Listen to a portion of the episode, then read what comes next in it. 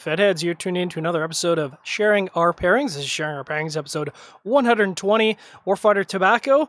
Goodbye, Surgeon, part one. It's the Surgeon Farewell, Farewell Tour. Uh, Sharing Our Pairings is broadcast on cigarfederation.com and broadcast live on Facebook. You can tune in after the show at YouTube. Thanks to all YouTube listeners who had some patience with us a couple weeks ago there. We had some technology issues that took a few days to resolve. Thanks to all our podcast listeners out there, wherever you are stationed in the world, and of course, all our Armed Forces Radio Network listeners. This show seems relevant to you as you're stationed around the world. We talk about a company founded by veterans. I am joined, as always, by my co-host Trippy Trent. Trippy, what's going on, buddy? How you doing, bud? Seems like it's been a Um, hot minute. Yeah, it does. Uh, I guess we, yeah, you kind of took a week off, I guess, and we didn't have sharing our pairings last week, but we did have uh, cigar chat. Um, but you're With- back with for none now. other than Phil Zhang, the, the debonair man himself. oh yeah, and he's he's always a great show. I just love talking to that guy. Talked a little boxing.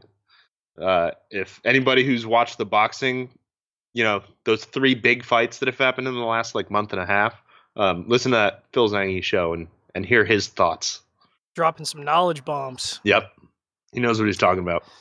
Yeah, I was about uh, seven hours north in Grande Prairie, Alberta, doing a store conversion. We had a store that was sold to a new owner, and uh, that store we were converting over to the uh, to the new owner. And uh, yeah, that was you know a fun four days of seventeen hours a day. And uh, anywho, I'm back uh, smoking cigars and pairing as we are wont to do. I mean, that's the whole purpose of this show is you know drinking, smoking. Oh yeah. Not always Oh, yeah. alcohol, but many times. Most of the time. Most. Of Most the of the time. So we're smoking something that's uh, new to us, but not new to the market.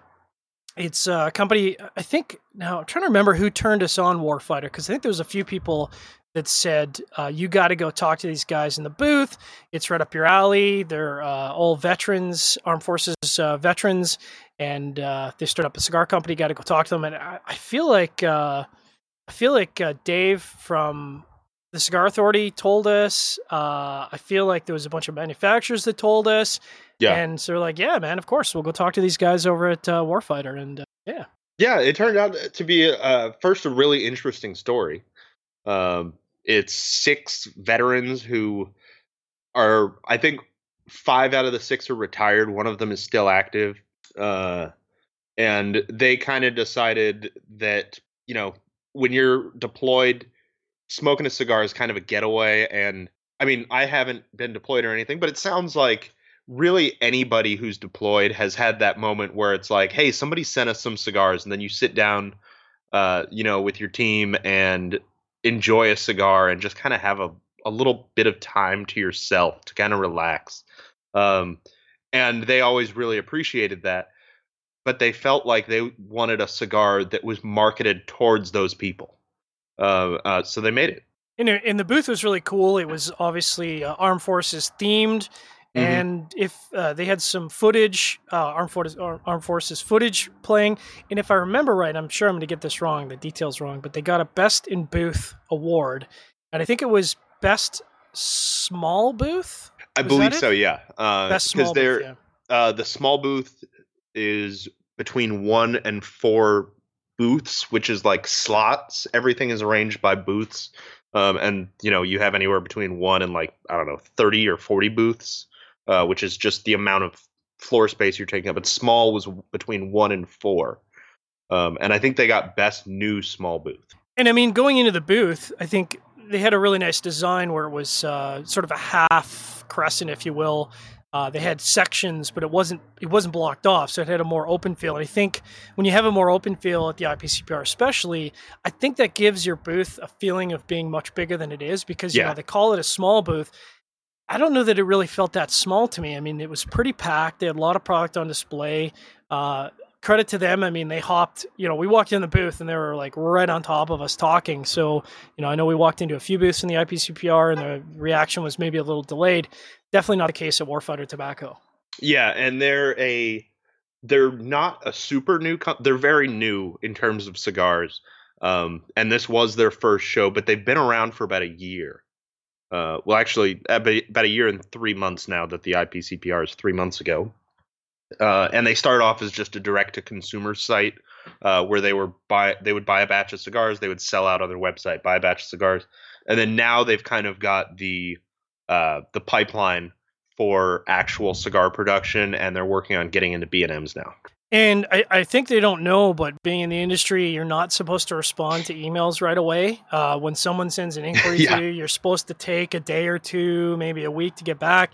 Uh, so the, you know these guys really got to work on it because you sent them an email uh, before the show just to clarify some details, and they were back to you right away. So yeah. you know if the warfighter guys that tune in, you get you got to cut that out. Like you gotta you gotta wait like two days to respond. You know you got to be super busy. Yeah, I'm just, I'm just they're, kidding. They're gonna mess up expectations for everybody. Yeah, can't do that. You got to you got to keep the expectations low. You know, exceed the expectations, but keep the expectations low. Um, now we are smoking. Uh, now I guess so. This is my first warfighter. Have you smoked any of the warfighters from the show? No, this is my first one too. Okay. So I'm just kind of monitoring the um, the rain output here to see whether I need to uh, whether I need to uh, cover my my laptop. I'm kind of getting sprinkled on here. So uh, in the interest of not short circuiting electronics, I think I might have to uh, deploy some rain protection, as they say.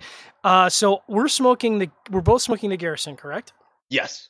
Okay. The Garrison five five six. So they five have, five six. They have basically six different blends.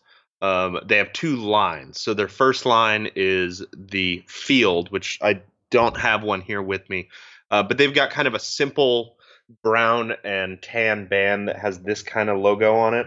Um, and then on the side, it says which blend it is, uh, which, uh, I mean, gun guys are going to think this is cool. I think it's cool. They named all of their uh, their blends after NATO rounds. So this is the 556. Uh, then they've also got the 762 and the 50 BMG. 762 when you absolutely just need to blow somebody up. Exactly. Yeah. Um, but so they've got the field version, which has kind of the more simple band, and then the garrison version, which is like the, you know, the uh, I don't know like, what exactly, like, like, the dress blues. I yeah, guess. it's like your dress uniform rather than your field uniform. You gotta look, you gotta look fancy and presentable. I'm just gonna, uh, pardon me, the, I don't know whether I want to protect my electronics here or whether I want to protect my whiskey, but uh, either way, we're gonna be doing this uh, this episode one armed at least for a little bit, um, because right. you know that's just how we roll. Uh, so uh, first of all, I just want to say the band is not really representative of a company that is kind of putting out their their well, like you say, they're direct to consumers, but really not what I expect out of a company that's at their first IPCPR. I mean, these are these are sharp looking bands. They got well, we yeah. held them up, but you know, they got that nice reflective. They're kind of hard to see on camera though, because a little bit hard to see. So shiny, very shiny. So you can very, check that out at the show page at cigarfederation.com. But um, you caught you you tricked me up because uh, we are talking blend before the show, and uh, I went zero for three on my guesses. Uh, so maybe drop some drop some knowledge bombs because this. I mean, certainly the wrapper tobacco caught me by surprise. Uh, the presentation, the the performance out of the uh, out of the Vitola, the out of the um, flavor profile out of the wrapper. That's what I mean to say. This is what happens when I don't sleep for a week. Uh, the the flavor performance does not match up what I was expecting when you dropped the knowledge bomb of what the wrapper was. It, it is actually reaching a point for me now where it's matching up with what my expectations would be. But uh-huh. the the wrapper is Nicaraguan Corojo. Uh, the binder is undisclosed Nicaraguan, and the filler is Nicaraguan and Honduran. Uh, but I, I think I'm starting to get some of that like that creamy uh, but kind of delicate spice that you get from Nicaraguan Corojo. Not super yeah, it, spicy, but it's got it's definitely got some spice there. Yeah, when you said Nicaraguan Corojo, I mean, first of all, if you look at if you look at the cigar, I mean, I'm I think just my experience with Nicaraguan Corojo is typically I see a lot of really dark Nicaraguan Corojo. Like I would say that Nicaraguan Corojo I'm used to is it's I mean it's got to be like two shades darker than this, yeah, at least a usually. full shade darker than this. And the performance right off the start uh, I was what was I saying? I was I was like, well, this is clearly Ecuadorian because yeah. it's you know super creamy. Um, you know, I didn't really get that spice until the cigar settled in. And I think that's kind of nice because you know there's so many cigars now that are kind of front loaded with that spice. So you light it up, and you know, don't get me wrong, I love spice. I'm a spice fiend. I absolutely love spice, but especially with Nicaraguan wrapper, I was kind of anticipating uh, a blend that would punch you right in the mouth immediately and that's not really the performance at all you get that really subtle creaminess and you know like you said the the spice is kind of coming through on the retro but now because we're probably what 15 20 minutes in Yeah. and the uh, spice is starting to starting to Yeah, play it's kind of just starting to ramp up. And I did notice we were talking about this before the show.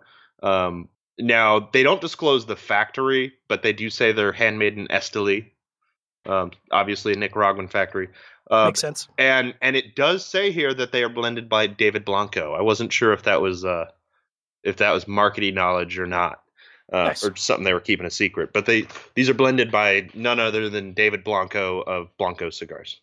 which we also had an interview with at the show. Actually, you know what? That I think that was the other guy, uh, David. When we were doing the interview with Mhm. David, he said you got to go talk to the Warfighter guys, and we were like, "Hey, David, you know, no offense, but we got those guys on day one.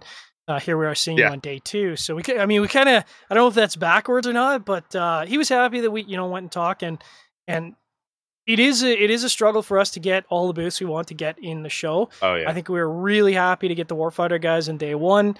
I'm sure their uh, their week picked up, and probably by day three it would have been really tough to get into their booth. Yeah, I think day three and day four they were probably slammed because they won the best in show hmm award. So, I mean, I'm starting to get this really, really nice cocoa. It took a while to develop for me. And I think maybe it was hidden underneath the spice and the and the creaminess, but it's got this really nice subtle cocoa. Um, the spice, I think you were kind of talking about it, kind of little reminiscent of of the old uh, Don Pepin blacks, Yeah, um, where it's it, it's not that overpowering spice. It's that you know that nice zippy spice where it just kind of matches the strength of the creaminess. And I mean, so far so good. We're only you know an inch into the cigar, and I was already asking you like what the MSRP on these bad boys was because I was like, well, this is probably a cigar I would I would pick up. And what was the, what was the what were these bad boys going for? It's Uh, got to be it's got to be like a 12 dollar cigar, right? it, it's about eight fifty. Eight fifty. Yeah, it's it's pretty reasonable, I think. That's pretty Uh, reasonable. I mean, you can let me. I'm I'm on their website right now, and you can get a five pack of these for forty five bucks or a bundle of twenty for one eighty. That's, I mean, that's super reasonable. I think you tend to see a lot of boutique companies, especially with their initial line, if they don't have a factory, if they're if they're being produced through another factory, eight fifty is a tough price point to meet. I think most of mm-hmm. the boutique stuff I've seen has been, I want to say north of ten bucks. It's certainly nine fifty. So I think you know, I don't know if they're just maybe they're just not making enough money on these cigars, but eight fifty seems like a like a, a decent deal when price points these days are well over the ten dollar mark, especially for a boutique company. I, I would speculate that part of that is because of the direct to consumer model. Mm, because that way you're not you don't have to build in keystone pricing and stuff you don't have wholesale prices to worry about that's true. um so so you're getting a little a little more meat on the bone selling Cutting, direct cutting out those fat cat middlemen. yeah Always always get their hand in your pocket. and i mean i would have to imagine that they'll be about the same price at retail um i i just haven't seen them at retail anywhere yet so um I mean we're kind of early in the show, but it's it's warfightertobacco.com, correct? i believe so let me just double check I mean, I was looking at their website. warfightertobacco.com Warfighter Tobacco. So, uh, I mean, they've got a they've got a lot of cigars. They've got they've got what I would consider to be a fairly fleshed out portfolio. Um, we've got a Connecticut that I'm kind of kind of stoked, frankly, to uh, to smoke. Uh, I think I'm going to sit down and do a review. Hopefully, get that in before my my departure date. Um, yeah, it's a good cigar so far. I'm kind of ex- I mean, I've been, I've been kind of cheating and Yeah. kind of pairing it with some of the whiskey already um, just because you know it's been it's been that kind of couple weeks that I need a little bit of whiskey here. I'm just going to undeploy my oh good umbrella there because I think uh, at least for the time being we're good. Hopefully, uh, it doesn't look like any of my whiskeys were diluted. That's what I was, you know, electronics second, whiskey first, so everything seems to be all right. And uh, I think maybe what we should do is uh, just take a quick break and hear from our sponsor, then we'll come back and uh, talk about our talk about our pairings. What do you think? sure All right, giddy up. Brought to you by Gurkha Cigars. Gurkha Cigars, makers of the world's finest cigars. Try the 93 rated Heritage featuring a Rosado, Ecuadorian Habano wrapper, Nicaraguan binder, and Dominican, Pennsylvanian, and Nicaraguan fillers. Blended by Gurkha's blending team at American Caribbean Cigars, it is hand rolled Nicaraguan, available in 35 count boxes. Talk to your local B&M about the Heritage today, or talk to them about other fine Gurkha cigars. Whatever your taste preferences, Gurkha has a cigar that's right for you.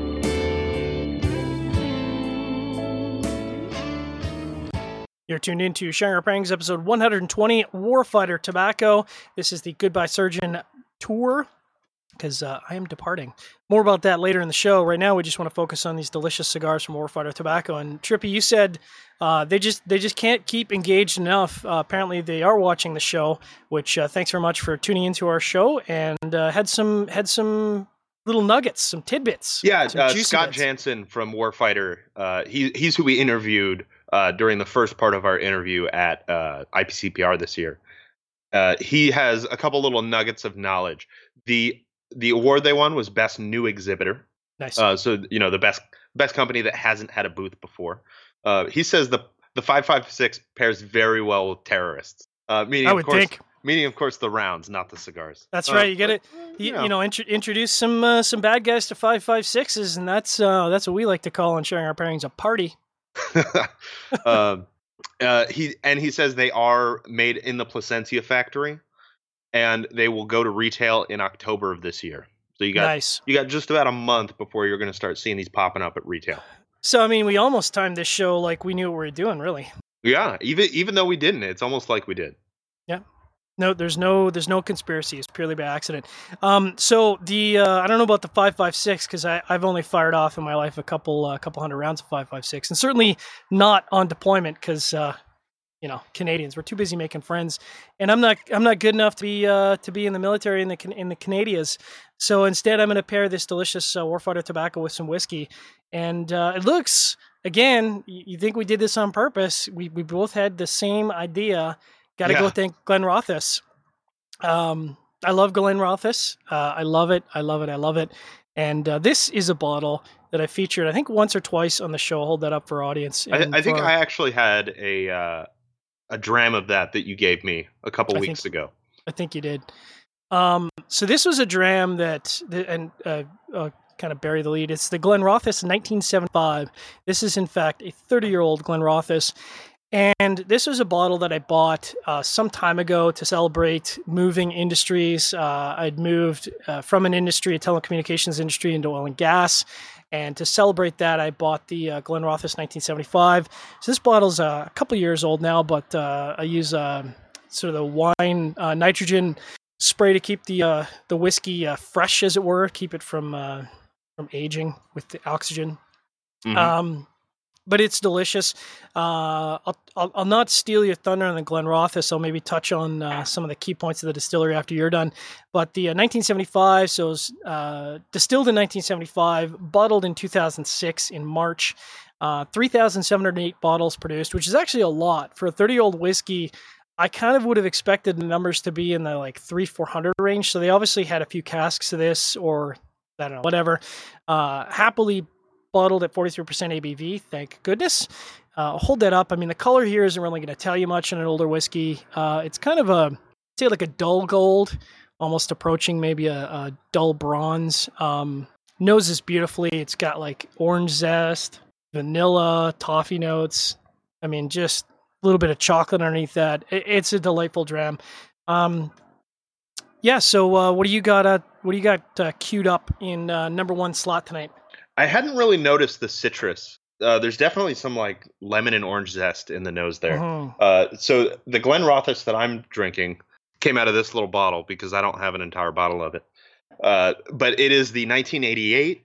It was distilled in 1988 and barreled in a, a mixture of Spanish and American oak barrels. Nice. Uh, then bottled in 2011, which makes 23 years old. Um, also clocking in at 43 ABV. Um, and I don't have a lot of information about the Glenrothes distillery, but I know that they were founded in 1878. And as I think I talked about last time I talked about them, they have a very storied history of uh, kind of they've they've learned some lessons in how you should handle overproof whiskey because they've had a couple buildings burned down, they've had a few explosions there. Um, they they've just not had a great uh, couple of centuries as far as whiskey goes. It's true, and and this is um this is a Speyside distillery. In fact, most of the whiskeys I'm pairing tonight are are from the Spey region. Uh, they use the Ladies Well as their water source. Uh, they're a pretty big producer, uh, just under 5. Point, uh, 5.6 million liters of spirit. Uh, that's 1.48 Freedom gallons, 1.48 million Freedom gallons for all the Freedom listeners out there. Um, and they're not really known for age statement whiskey. It's kind of funny because we're both drinking uh, what we really considered to be sort of the premier uh, age statement releases that they had. We were talking offline. Yeah. The 1988 um, that was kind of one of the first bottles I bought of Glenrothes of, of sort of their aged range because first of all, it's exceptional. Second of all, if you see it on the shelf, uh, you got to grab it because I mean it's just a phenomenal release. The 1991 was also really really good, but the 88 was just exceptional. Of course, the 1975 is is amazing, but that's not really what they're known for. They do what they call vintage releases, which is essentially a vintage release of that year of whiskey. Um, so it's a no age statement typically. Then when you buy a bottle of Glenrothes, it's got a mixture of of different age statements of whiskey, and as such, it doesn't have doesn't carry an age statement. Um, I, mean, Glenrothes for me is is a is a whiskey drinker's whiskey. Uh, it's it's approachable, it's subtle, but don't let subtlety confuse you with a lack of depth of flavor because it's it's one of those whiskeys that you do have to reach a little bit for. You have to really put some effort into paying attention to the flavor profile because it's just it's so nuanced, it's so subtle. Um, this 75 is kind of one of those ones where you got to take a few sips and come back to it five or ten minutes later to really let your palate pick up the nuances because uh, you, you don't want to slam a 30 year old whiskey. No. Yeah, it, it's a very complex whiskey. Um, it's kind of hard to pick out the flavors. There's some Yeah. I can't pick out what it is. It's almost like again, I always come back like with scotch I always come back to the the descriptions that sound Mhm. just awful, uh, which is kind of like wood varnish. It reminds me a little of like wood varnish, but again, as I always say, in a good way. Not like not taking a sip out of wood varnish, but just kind of a little bit of that essence. Um, if you've ever like smelled wood varnish and there's that little part of it that smells good, it's that part. For me, uh, again, and, and I think you hit it. The it, it's got kind of a both of these have I think some definitely some orange and some lemon, uh, Mhm. very subtle because I think those are two citrusy flavors that can be very overpowering. But it, it's just kind of there. It's just that really core citrus component without being sharp, without being bitter. What I find really interesting is that when I take a sip of this Glenrothes 1975 and then take a retrohale off the uh, the 556 Warfighter Garrison, I get a lot of that cocoa that when I wasn't taking a sip of the whiskey, the, the cocoa was maybe buried a little bit. Like I kind of had to reach for the flavors. But when I take a sip of the whiskey, kind of let my palate clear for a second and then take a retrohale of Garrison, uh, I mean, it's just a, it's just a wonderful dark chocolate, cocoa chocolate. Uh, and the spices really pushed aside, which I find surprising. I think maybe the sweetness in this Glenrothes is kind of uh, pushing pushing that sweetness aside, which I'm I dig because chocolate. Hey man, chocolate in a cigar, absolutely. Yeah, and and I get a little bit of like almost a berry flavor, like maybe cherry, or not cherry, maybe kind of like a maybe more like raspberry on the retrohale. Just kind of a little bit of that sweetness uh, from like raspberry preserves. I could see that. Um, I do get um, and again, I think you know we're talking. Interestingly enough, even though, like I said, Nicaraguan Corojo, very nuanced. I get a little bit of a like a toasted wood quality, like a toasted oak quality at the end of the uh, retrohale. It's quite subtle. Definitely. Um, it, it doesn't have a drying mouthfeel, which I do find some cigars that have a, a woody component tend to bring a, a drying mouthfeel, which I'm not a big fan of. But instead, this is just that nice toasted quality, and then it just it kind of kind of disappears, and you're left with um really that sweetness from the tobacco. Um, yeah, man, this is props to them. This is a good cigar. yeah, this is a solid cigar. I'm kind of I kind of don't want to move on from my Glenrothes 1975. Me neither, but I also don't want to finish drinking it. come back to this in a little bit. Um, I mean, this is just this is a great pairing. This is um, I think I, I aimed well uh, without really knowing the specs and the flavor performance of the cigar. Um, you know, broken clock is right twice a twice a day, and uh, I managed to pull one out of the fire here. This this is a great pairing. Uh, sadly, it is time to move on. And I'm kind of going in a random direction here. I'm going with an independent bottler, and I had to crack this bottle um, because you know I just I have bottles that I just just don't open because I'm I don't know what my problem is. So this is from one of the oldest independent bottlers. In fact, not one of the oldest indep- independent bottlers in uh, in Scotland. This is the uh, Cadenhead small batch. This is uh, bought from uh, uh, my local uh, bottle place that I love and adore, Kensington Wine Market, and this is a 24 year old. Now, this is kind of one of those great, great independent bottlers. They bottle at cask strength. They do not accept chill filtration whiskeys. They do not accept colored whiskeys. It's got to be naturally uh, non non chill non chill filtered and and uh, not colored. So it's whatever's in the cask, out of the cask into the bottle. Uh, it's not brought down to any amount. It's whatever it is in the cask. This one happens to be uh, 54.4%. So it's a little bit of a heater compared to the 1975. Mm-hmm. It's going to be a little bit more intense. Um, so Cadenhead actually goes back to 1842 as an independent bottler. And I've heard a few stories uh, when I was at a whiskey tasting, and I'll tell those after. Um, but they're currently owned by J&A Mitchell and Company, who are also the owners of Springbank Distillery. Um, Cadenhead changed hands a couple times. Interestingly enough, J&A Mitchell is actually a uh, yeah. I'll, I'll, get into that later. Um, but but essentially, like I said, Cadenhead, their absolute specialty is just you know absolute amazing single cask uh, whiskeys non-chill filtered. Um, this one was distilled in 1991, bottled in 2016. Uh, only 486 bottles produced. Now, again, wow. that's probably as a result of the fact that it's being bottled at cask strength. Uh, and if you look at the color, it's, I mean, it's really washed out. It's really got a, a really light, light straw color. Um, Woo! But you knows that bad boy, and you, you, know you're dealing with a big, big whiskey here.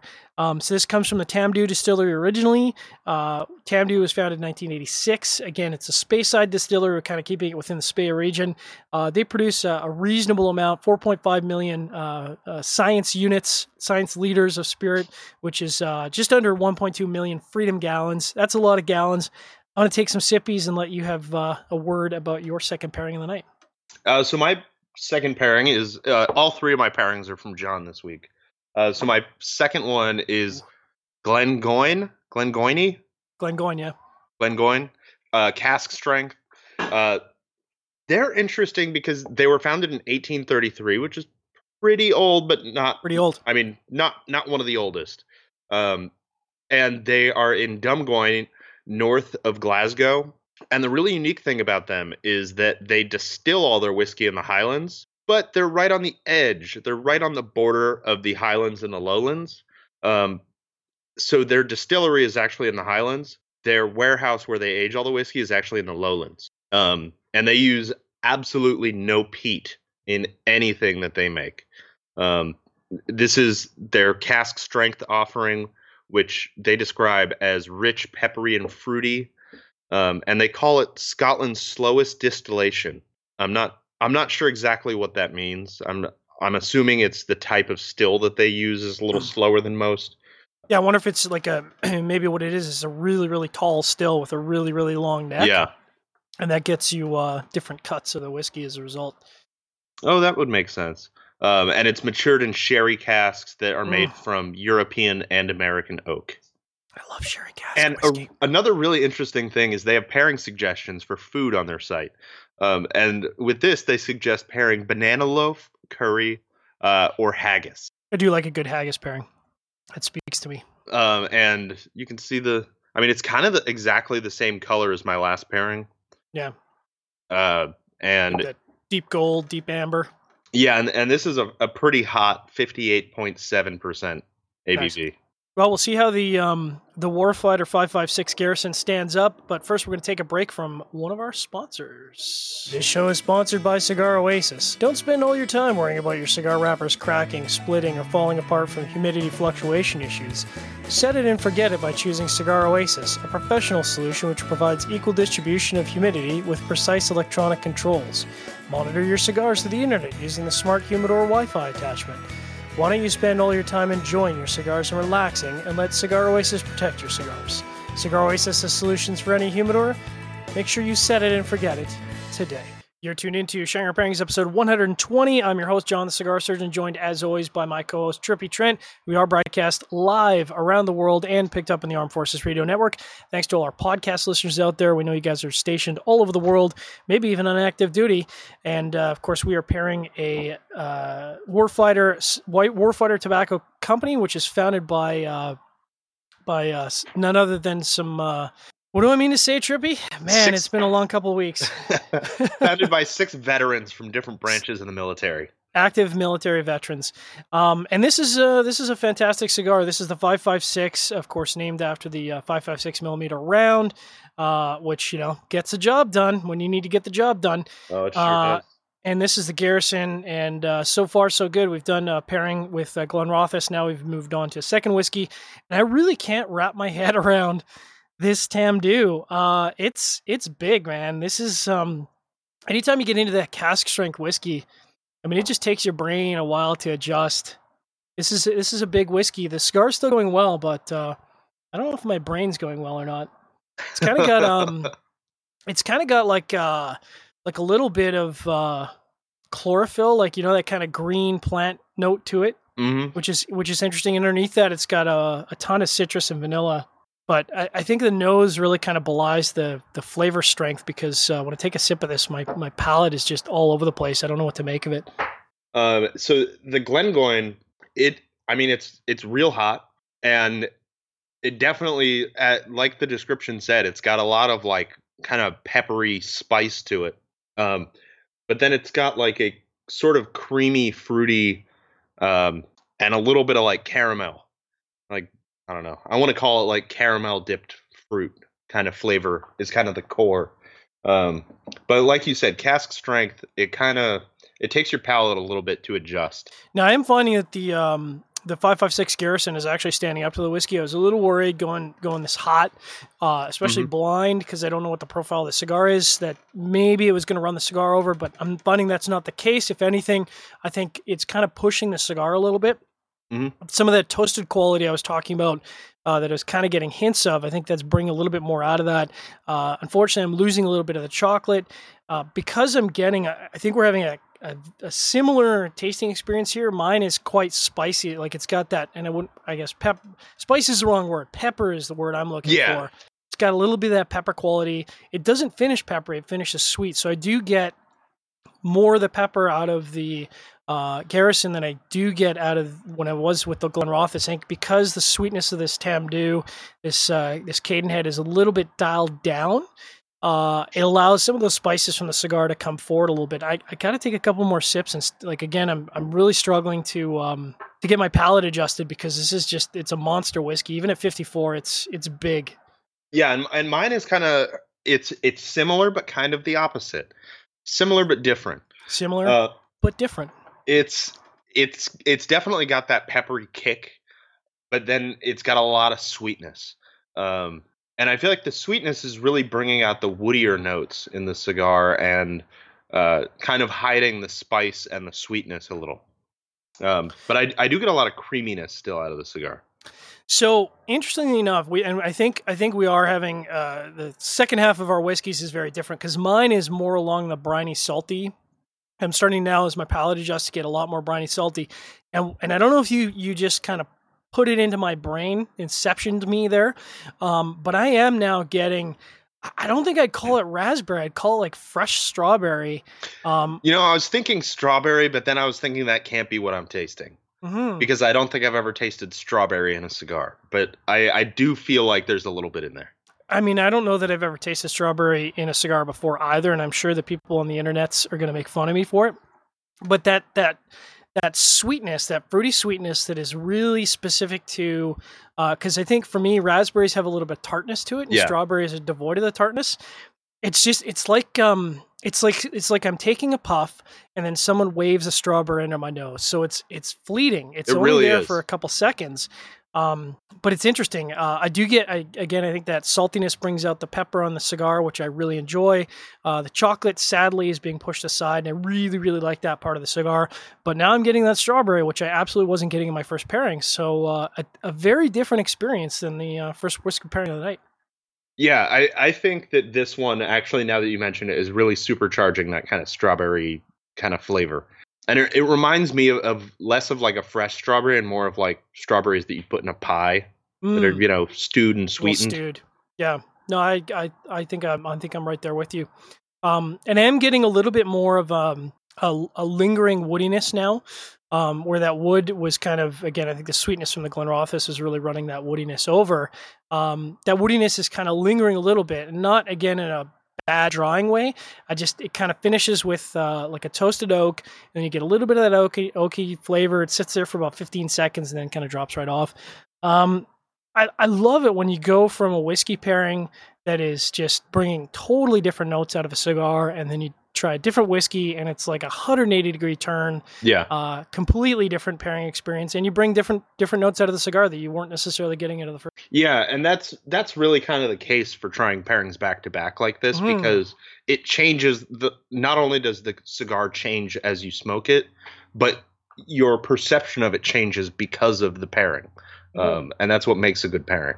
and like i said i think what's nice is that i was worried this cask strength was going to blow the cigar out cask strength is tough to predict but in this case Mhm. so far so good the 556 getting that job done as uh, Scott was saying, uh, how are we doing for uh, comments, questions, feedback, emojis, or uh, just general uh, S talking Um, internet? Michael Caine, I'm assuming he's not the actor, but if he is, I love your work, Michael. Absolutely. Uh, he says he he got the uh, the sampler from Warfighter, Nice. and he says they pair they pair well with everything he's drank. He he drinks more old Scotch and Irish whiskey, uh, but Jefferson aged at sea was the best one that he's paired with any of the um, the Warfighters, and he says the 50 cal is is his favorite of the war fighters. That's legit. when you when you absolutely just need to blow something up, you drop the 50 cal and just take everything out Mhm. and everything behind it. Anti-material. They go. This is a good cigar, man. I'm really digging this.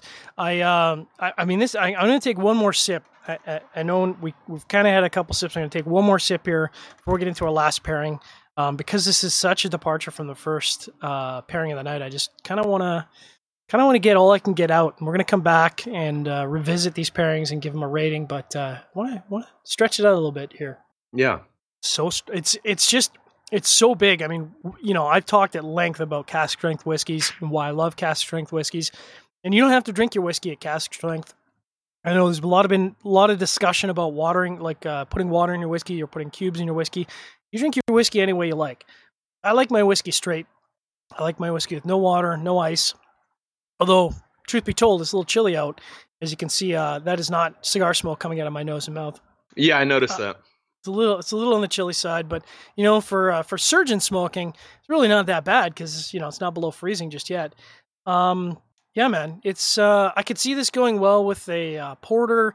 I could see this going really well with uh, with a bourbon. I could see this going really well. I mean, I think this is probably one of those cigars that's going to have a pretty wild Yeah. appe- wide appeal. As far as pairing goes, I feel like this blend is really versatile. hmm Absolutely. Mm. Very good. Very, very good. Um, going to move on to the last pairing of the night. Um, now, what's weird is I love grabbing a whiskey off my shelf that I've had a lot and going, okay, well, you know, I'll just go back to my show notes because uh, I was working today quite late and I'll just kind of cheat and grab my show notes from a previous show. And I couldn't find it, which is so weird. And I was like, well, I must have featured this distillery on a show. You know, we've had 120 shows, 119 shows. I must have featured this on the show before, but I have not. And this is uh, this is an oldie, literally, but a goodie. This is the Aberfeldy, and uh, Aberfeldy is not a, a distillery that I think gets a lot of love, maybe flies under the radar. Uh, of course, because it is the farewell tour. I'm going very, very big tonight.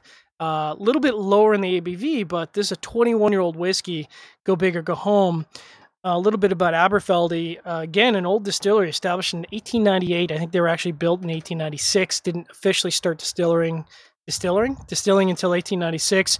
Located in Perthshire, which is a North Midland distillery. So they're just a little bit south of the Speyside region. Um, owned and founded by John Dewar and Sons. and uh, there was some ownership changes. There was some some history there. In 1917, they had to close. A little something something about World War One. Uh, they decided that uh, whiskey grain was maybe a little bit more beneficial to give to troops, not so much for the for the whiskey distillation. Totally understandable. Uh, resumed production in 1919, uh, and they changed hands and now are back with John Dewar and Sons, which is now uh, a division, a, a subdivision, if you will, of Bacardi. Um, their water source is the Pitilie Burn, which I don't know at all, but you know, for those who are whiskey hounds out there that like to know with, with the water source, there you go. They uh, produce. We're kind of going in declining order tonight. It, it's a modest amount of 3.5 million science liters, uh, which is 924,000 freedom gallons. Still reasonable amount. It's not a very small distillery. Um, this clocks in at 40% ABV. Uh, for those who care, it's bottle number A33954 or Alpha 33954, and they were aged entirely in ex bourbon oak casks. I'm going to take some uh, noses, some sippies, and you can talk about your third and final pairing of the night, Trippy. Uh, so my final pairing again, I don't have a bottle for this. Um, and, and a very interesting thing is all three spirits are the exact same color. Uh, this one is not a Scotch. This is Ron Cubay 10 year. Uh, so this is Ron Cubay is distilled by the same company that distills uh, Havana Club, and it was originally. Correct me if I'm wrong about anything here. It was originally made as a uh, as a non-export product, so the only place you Correct. could really get it was in Cuba, and Which is where I got my bottle. Mm. about eight years ago, I think they started exporting it. Um, but of course, this this came directly from Cuba. Um, well, directly from John by way of Cuba. By way of Cuba. Uh, and they kind of describe it as th- the best that they have to offer as far as Ron Cubay goes. Uh, it's the oldest expression they make, um, and it clocks in at 40% ABV. I don't know if there's anything I'm missing there about it, um, but that's I- I all think- most of the details that I could find. Yeah, I think the only thing I'd probably add is that, um, as I understand it, it's it's a vatting of industrial rum and agricultural rum. Okay. So you kind of get a little bit of both worlds. Um, when I go down to Cuba, I like you know I, I I've got some shops that I visit, some people I know there very well, and I got introduced by uh, introduced to this by a, a good friend of mine down in Cuba, and uh, she said that you know if you really want something that's that you really haven't tried before, that's unique, that's it's unique and speaks to sort of the core of rum production in Cuba and isn't a mass produced type product, uh, go for the Ron Cubay. And I, I had I don't know half a bottle. Uh, so by the time I had half a bottle, I was like, okay, yeah, this is this is pretty good. And of course, buying it down in Cuba, dirt cheap as far as rum goes. Yeah. Um, but yeah, I, I- thought it was a really interesting rum, and uh, you know, I like to pick up spirits in general that are not uh, not like anything else I've tasted, and not like anything else in my collection. Yeah, and it's got kind of that it's got that classic Cuban rum character. The thing that I find with Cuban rum that I don't usually find with any other South American rum is the bitterness. hmm Uh, Cuba really likes to balance their rum with a little bitterness, Yeah. and it seems like most rums out there are are pretty sweet, especially like the more mass market kind of stuff.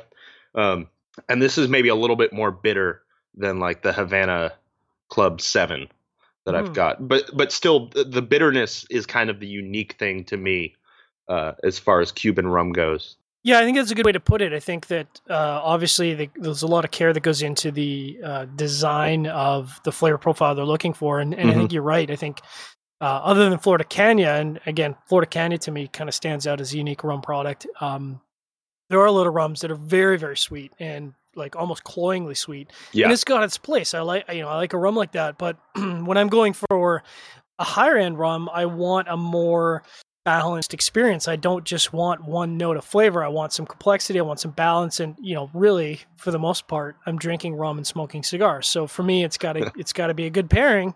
Uh, it can't just be a rum on its own, and I'm certainly not taking a Ron by ten and mixing it into a drink as a as a filler. So Yeah, I, I would not mix this. Um, to me, this is a a step below the selection de maestros, but a couple steps above like the Havana Club Seven. That makes sense. Um, so we do have a spot for our last sponsor, but uh, we're not going to play the video because it is a little bit outdated. Uh, so our last sponsor of the night is Drew Estate. They good. Mm. If you aren't a member of the Drew Diplomat app, go to the iTunes or Play Store if you're a Google Google phone user, Android user. Uh, download the app. They've got a lot of stuff going on. Uh, they've got artwork. They've got giveaways constantly going. Uh, it's kind of a social media platform, so you can share your uh, what you're smoking. There's a lot of different product on there. It doesn't doesn't just contain the Drew Estate product, but also Joya, Debonair. So there's a lot of different cigars. You can interact, comment on other people's mm-hmm. posts. A little bit like the Untappd app, but just for Drew Estate. Download that you'll have a good time. Uh, unfortunately, I'm in Canada. Uh, we don't have as much freedom as the United States. As a result, I can't install the app. Boo, Canadian government. Boo. And uh, that's that's my little Drew Estate uh, plug for the night. Well, and and I've got another like uh, a piggyback off of that plug. Uh, we're kind of entering a gauntlet of Drew Estate cigar chats for the next couple weeks. That's true. That's a good so, segue this week we have Jeff Borysiewicz tomorrow. Uh, he owns uh, Corona Cigar Company, and he's he's the guy behind FSG. He's the one who said, "I need to figure out how to grow tobacco in Florida and turn it into cigars." And of course, Drew Estate helped him out with that. Jeff um, basically hates money, really. Yeah, I mean, growing tobacco in the U.S. is insanely expensive, and growing experimental tobacco in a place where tobacco hasn't been grown in 100 years seems even crazier. But we'll talk about that more in detail tomorrow night on Cigar Chat, 8 p.m. Eastern Standard. Get your questions in, get your comments in. And, that, and that be, uh, we are going to be, be giving away some. Uh, I haven't seen exactly what the selections are, but we're going to be giving away some Subculture Studio stuff. What? Um, that I, I expect, you know, some stuff with some FSG logos on it. Get your weasel on. So get your questions in. If you ask a question, you can you you have a chance to win. Tri- Trippy's going to be picking the winners, so uh, you know Trippy doesn't screw around. You got to get you yep. got to get some good questions in. None of, none of them lay down questions about. Oh, Jeff, what's the best cigar you've ever smoked? Um, what would you pair the FSG? We want some uh, we want some hard hitting questions. You know, yeah. we don't uh, we don't we don't mess around here on Cigar Chat and Cigar Federation. So, uh, getting back to our last pairing of the night, uh, Aberfeldy 21. I, th- I think I might have misplaced uh, my my lineup here. This Aberfeldy 21, I think maybe would have been better slotted into the second slot of the night. It's a little bit more complex, or or maybe intense is the word I'm looking for, than the Glenrothes 1975. But it's a tough follow up to a cask strength whiskey. That was a that was a rookie whiskey move by Surgeon tonight. Yeah, I uh, I made the exact same mistake. So I tried to go in order of sweetness, mm-hmm. um, which usually treats me pretty well. But when you're going from uh, 43 to 58, and then back down all the way down to 40, um, the I I honestly could not taste the first couple sips of this Ron Cubay. Mm-hmm. Now now I, my palate's back. I'm I'm able to taste it. Um, but yeah, that was a rookie mistake. Um, you'd think I wouldn't have been drinking whiskey for eight years. Um, so talking about this Aberfeldy 21, it's it's right in line with what I would expect out of an ex bourbon cask whiskey. Uh, it's got some nice stone fruit there that are that's quite subtle. Uh, there's no saltiness to speak of. It's really just some subdued and complex sweetness. Um, I think I'd be getting a lot more out of this whiskey if it's paired second of the night instead of third of the night. So I think some of the nuances are a little, little bit being lost on me. Um, but we're back into the category, the classification of where I was with the first pairing of the night, where uh, just kind of reinforces to me that the whiskey is bringing flavors out of the cigar that the other whiskey was not. And i'm back to getting that really nice cocoa uh, with a little bit of a pepper finish. The woodiness that is getting out of the cigar can't taste it at all now. So it's really just uh, chocolate and woodiness, and that's those are great flavors. I'm I'm I'm happy that if that was all that this cigar offered, I'd be having a good time. And uh, obviously, we've been talking about other flavors that have been coming out of the cigar as we get to. I think I'm pretty much at the halfway point here. How's your pairing experience going? Um, I I think this rum goes really well with the cigar. It change it really changes the profile of the cigar. It's there's almost no sweetness now but there's a lot of creaminess, a, a lot of like powdered cocoa, and then uh, it kind of amps up the spice. What what little spice is left at this point, uh, it kind of amps it up a little bit, and I'm I'm getting kind of that black pepper, white pepper, red pepper flavor. I think uh, Michael hit the uh, nail on the head when he was talking about Irish whiskey because I think Irish whiskey would be a fantastic pairing with a cigar. Again, I'm, so. I'm really kind of blown away. Nicaraguan Corojo um, this is not what I've typically experienced out of a cigar blended with a Nicaraguan Corojo wrapper. Um, it's subtle, it's nuanced, it's complex, it's not in your face. I would I would really classify this as probably medium strength, medium plus body, just yeah. just a wide range of flavors. Um, and obviously, because of the strength level, I think uh, opens it up to a wide variety of pairings, both alcoholic and non-alcoholic. Yeah, and a really interesting thing about this cigar is that even though it's kind of in the more medium profile, it's still got enough flavor and enough strength to stand up to a cask strength whiskey. Yeah, good point. Which is really surprising. It is because I mean that's that's always the trick, especially when you talk about a more full flavored beverage experience, whether it's a beer, whether it's a, a what do I mean to say? Whether it's a uh, wow, my brain's no, I was thinking a um cocktail. There's the word I'm looking for. Ah, okay. Boy, I could use 12 hours of sleep. Um, you know, it, it, it it's it's going to stand up to uh, you know, root beer would be really nice. A Dr Pepper would be really Ooh. nice. Even a, a, really you know not in your face iced tea might be a really interesting pairing with a cigar. Um, so I think it's it's going to have a pretty broad appeal to people who want to pair with a variety of different beverages, both alcoholic and non-alcoholic. Um, and you're going to get a different pairing experience with with the different beverages. I think a Dr Pepper would probably bring out a lot more cocoa, and obviously because Dr Pepper tends to be a little bit spicy, run over the spice. Um, good. I think every single pairing I've had tonight has been uh, has been very good. Not good, but very good. Um, with some of them being excellent. So maybe um, maybe what we can do, Trippy, is just kind of go back over our pairings the night and and recap. Um, I started out the night with the Glenrothes 1975. I mean, how can you go wrong with a 30 year old whiskey? Just an oh, and see, I love going back to the whiskey. You know, after it's sat and just mm-hmm. it's just it's just it tastes or smells like uh like um Christmas candy in it. You know that when you go to a jar or a bowl of Christmas candy and it's got that crazy amount of sweetness to it. I'm mm-hmm. getting a mm-hmm. ton of that sweetness off the nose now. So layered, so complex. Um, and I think that's probably my favorite pairing of the night. Uh, not just because the whiskey was fantastic, but I think for me, it kind of showcased what the cigar has to offer with the powdered cocoa, with the different levels of spice, with a little bit of that toasted oak. Um, probably my pairing of the night. I want I want to say it's a 93 94 pairing for me. This is something I would I would go back to time and time again. How was uh how was your first pairing? Yeah, uh I, w- I would give the Glen Glenrothes exactly um like 93 94 it's really it just the flavors mesh so well with the cigar and i notice now that i'm going back to it a lot of oakiness um, mm. i'm i'm really getting some of that oak from the barrel aging that yeah. i i wasn't really tasting before uh, second pairing of the night for me, uh, we both went cask strength. I went with an independent bottler, Cadenhead from Tamdhu.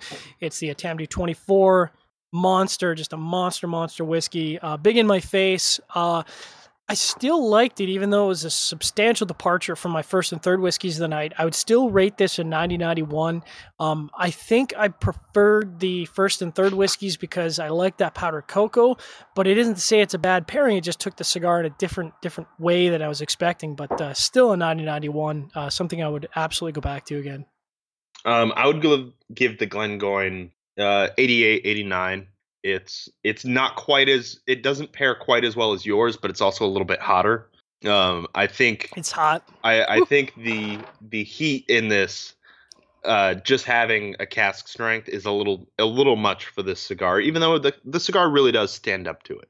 And the uh, last pairing of the night, which was a uh, pairing misstep by me, Aberfeldy 21, which uh, outstanding whiskey, but a little too subtle after going to a cask strength whiskey. For me, this is more of an 88 89. Uh, again, kind of run over by the fact that I've got a 30 year old whiskey and a cask strength whiskey. It kind of ends up being the uh, the ugly Betty of the night, even though it's a it's a fantastic 21 uh, year old whiskey on its own rights. I think if we had paired, or I had paired this Aberfeldy uh, with a different showcase, it might end up in the low 90s. Um, as it is with the current lineup, this is kind of an 88 89, still bringing out some of that powdered cocoa, a little bit of that toasted oak quality out of the cigar not quite as good as Glenrothes 1975 for me, but still very enjoyable. And and for me, the Ron Cubay, Ron Cubay rather, um, it's just a whiskey that or a a rum rather that goes really well with a cigar. I I feel like that kind of grassy bitterness of a Cuban rum just complements a cigar, even though it's still got that sweetness that most rums have. It's kind of offset by the bitterness, and it really brings out some of the uh, creamier, uh, oakier, woodier flavors of the cigar. I would give that one a 92. All in all, a pretty good pairing night, if you ask me. Yeah, not bad. Um, like you said, we got to make sure our audience tunes in tomorrow night to Cigar Chat at our regular time of 8 p.m. Eastern Standard. We've got Jeff Borysiewicz, owner of Corona Cigar Company. Uh, if you've been to Florida, you must have been to Corona. Uh, I know I've been there a bunch of times. oh yeah. I know a lot of people go to Corona. Great, great, great uh, number of locations. All excellent uh, cigar offerings and excellent beverage offerings. If you like bourbon, if you like spirit, it's a great Mhm. place to hang out. And the, the be on- Orlando shop is like the Costco of Yeah. cigar shops. It's, yeah, it's massive. stupid. It's stupid, and all the delicious things that you come to expect out of a out of a B and M, they're all there. Uh, Jeff will be on tomorrow night. Make sure to get your questions in. As Trippy was saying earlier, we've got uh, some giveaways, so get your weasel on. We uh, we're not going to accept substandard questions, so uh, take some time, think about your questions.